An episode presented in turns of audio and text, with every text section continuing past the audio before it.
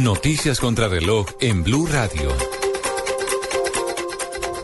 8 de la noche, 25 minutos en Blue Radio, con el ánimo de que no venzan los términos dentro del proceso por el magnicidio de Álvaro Gómez Hurtado ocurrido en 1995 y la investigación precluya, la Procuraduría General de la Nación solicitó ante la Sala Penal de la Corte Suprema de Justicia que dicho asesinato sea declarado crimen de lesa humanidad. Andrés Prada, de 31 años y nacionalidad colombiana, fue extraditado hoy hacia Ecuador donde deberá cumplir una pena de 12 años de prisión impuesta en 2006 cuando fue declarado culpable de lavado de activos provenientes de narcotráfico, informaron autoridades ecuatorianas. El presidente electo de Paraguay, Horacio Cartes, rechazó reintegrar a su país al Mercosur, tras manifestar que el ingreso de Venezuela y la entrega de la presidencia pro tempore a Caracas no se ajustan a los tratados internacionales firmados por los socios fundadores.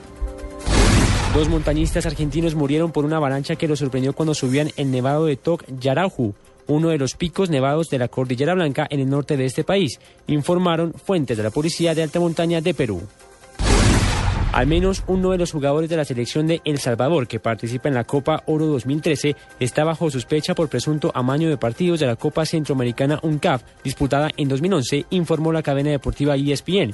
Las acusaciones se fundamentan en investigaciones de FIFA que involucran a dicho equipo, pero hasta ahora ni la Federación de Fútbol de El Salvador ni la CONCACAF han tomado medidas disciplinarias y ningún futbolista de aquel país ha sido sancionado en los últimos años.